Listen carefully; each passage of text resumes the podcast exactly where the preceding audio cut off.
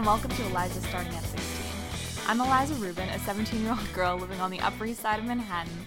And if you hear things in the background, it is my dog stealing stuff out of my trash. Barnaby, oh my god. And I'm back. So, last week when I was talking to you guys, I had just gone through a breakup like three days before, and I was like, oh my gosh, everything is great, and we're best friends, and like I'm a little heartbroken and dead inside, but like everything is fine. Um, and one of my friends called me out and was like, You just said you were fine. And then, like, five minutes later, you sounded like you were dying. Oh, how did he get that? I swear. Oh, Barnaby. Turns out everybody else was right and I was wrong. And I was totally lying to myself and totally like in denial. Like, we can be best friends. We cannot be best friends right away. I tried that with my last ex boyfriend, Jake, when we broke up the day after. I was like, and we're best pals, and nothing happened, and who cares? Everything's fine. And like, I honest, honestly believed everything was fine. And then it was not. And this time, I'm still like friends with Nick, but don't the call is not to become best friends and like text all the time right away and try to hang out like even my friends were calling us out saying like this is weird you, you can't you cannot like sit in the lounge and play games, like play board games and text and snap and do all the normal stuff except like call each other boyfriend and girlfriend right away. You, you just can't do that. And I was like, no, it's fine. We're different. We're best friends. It's fine.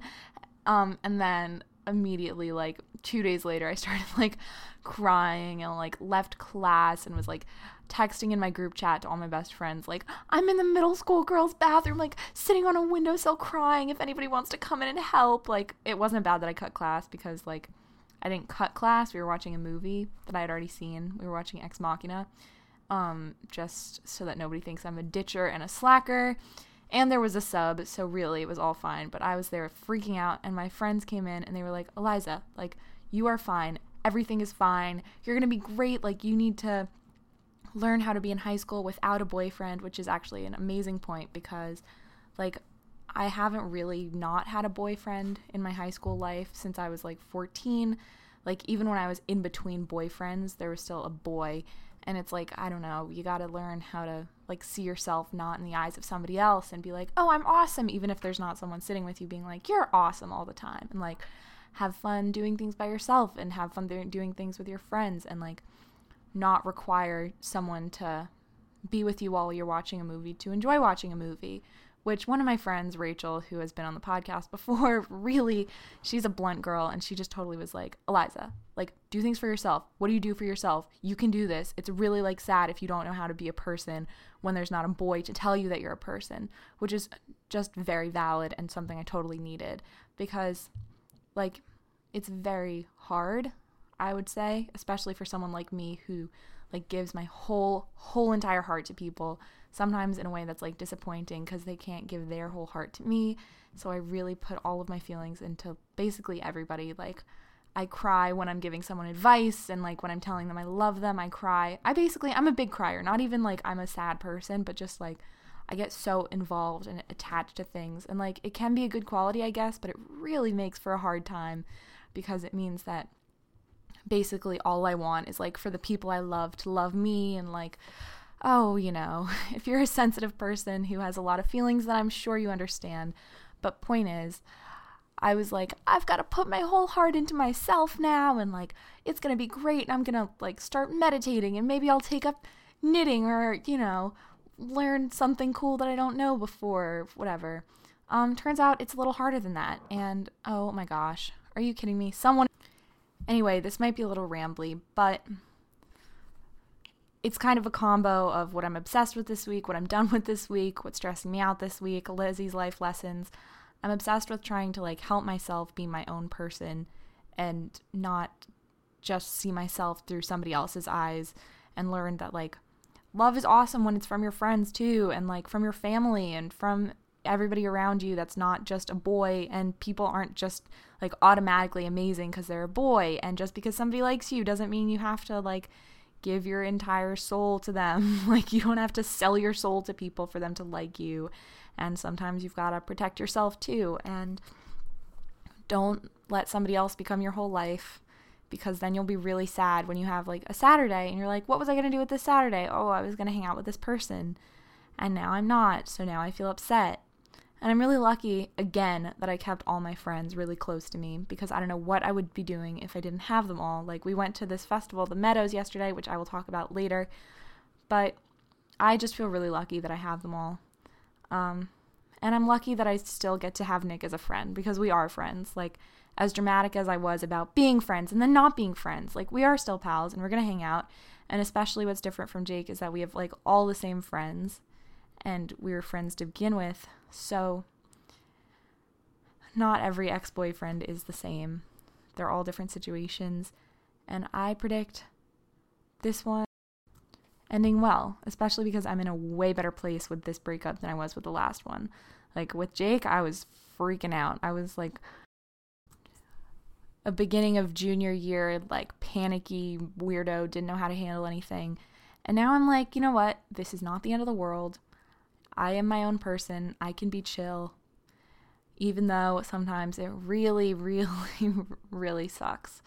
And a lot of you have been emailing me with like the sweetest things, telling me your own stories, and it's just awesome. And thank you so much for it all. It means the world to me. Like the number of times that I've cried reading your emails about breakups and like you guys being nice is honestly ridiculous and upsetting. And I'm not going to disclose the number, but it's a lot. So thank you so, so much.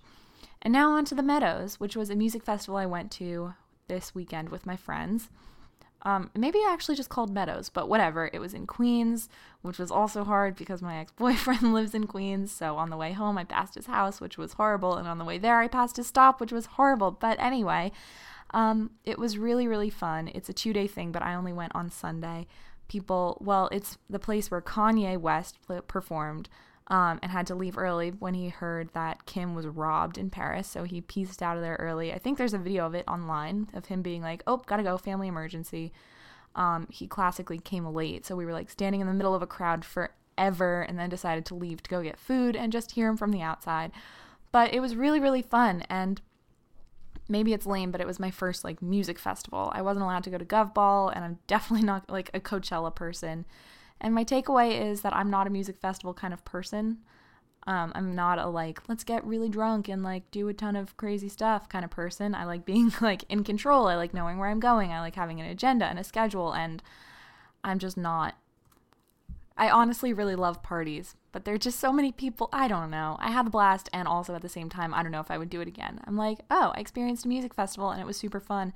And I saw Borns, whom I adore, thanks to Rachel, and it was super awesome. And I saw Chance the Rapper, and he was amazing, and it was so much fun. But also, like, that's cool. I don't need to do one for another one for a long time. A lot of waiting, a lot of heat, a lot of the smell of weed and alcohol. And my friend got beer poured on her head because she was dancing in someone's face, and it was incredibly rude. This girl literally poured beer on my friend's head just for dancing a little bit big. It was very rude, and I would say both a highlight and a low light of the whole thing. It was actually pretty hilarious, but still.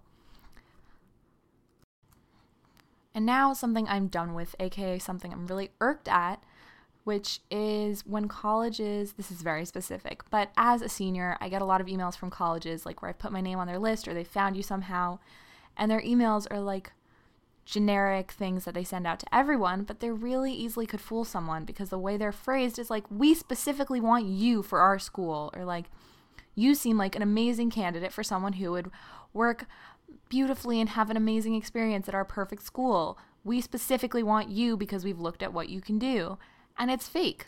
Like, for real, they send you stuff. I'm sure they're real emails and like they've actually looked at you somewhere, but for the most part, a lot of them are generic things that they send to everyone to get you to apply because schools obviously want more applicants and want to be like, yeah, we have a million bajillion ac- applicants and we're really selective and we only have the best people, which is like all well and good. I understand that totally. Like, who am I to deny them their ability to do whatever they want with their students? But it feels really kind of frustrating to me because I'm like, what if I actually believed this? Like, what if I really got an email from this school and it said they want me specifically and I actually believed it?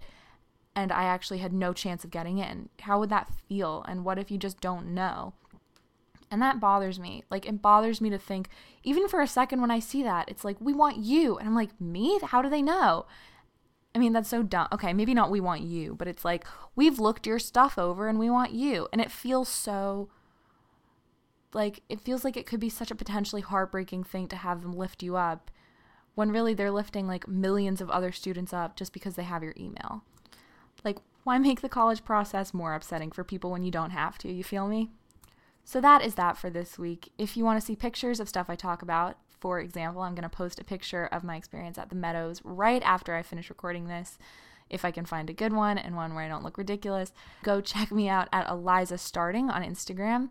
And if you have any questions for me, anything you want to tell me, and if you want to maybe have your question answered on the podcast, for my Ask a Teen segment, then hit me up at elizastarting at gmail.com. So thank you so much for listening and come back in a week because who knows what we'll be into by then.